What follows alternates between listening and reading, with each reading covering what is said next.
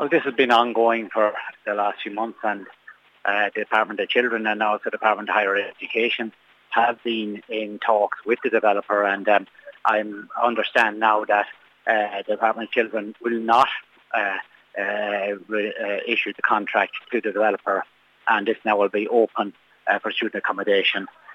This was a situation of which we felt that could impact on the future of the ATU and especially uh, student accommodation. And we've been working closely with the local authority, uh, with the ATU, and with the Minister for Children and uh, the Minister of Higher Education and the developer.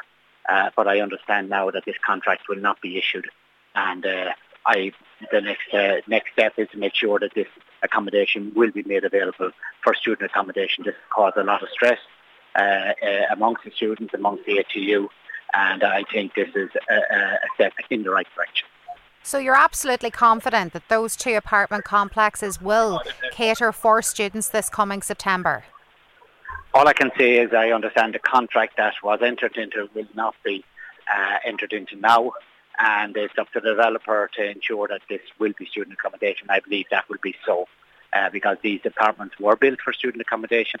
Uh, they, they were very, very necessary in ensuring that the future ATU could progress and uh, I think now that, that uh, the developer certainly will not be uh, um, able to get a contract with the Department of Children for international protection. I think it now has to be left open for students. And that may come as a relief uh, to students to hear this possible step in the right direction, but it's only a mere few weeks away from when the upcoming academic year begins in earnest. Like it's a bit too little too late. I'm sure you would agree, Deputy.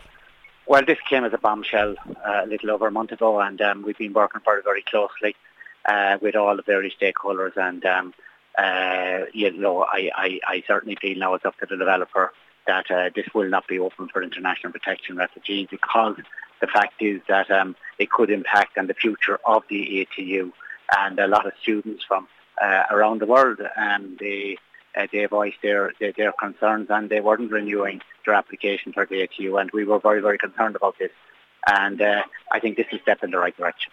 And maybe possibly lessons to be learned here by the government to ensure that something like this, this kind of a mix-up, never happens again.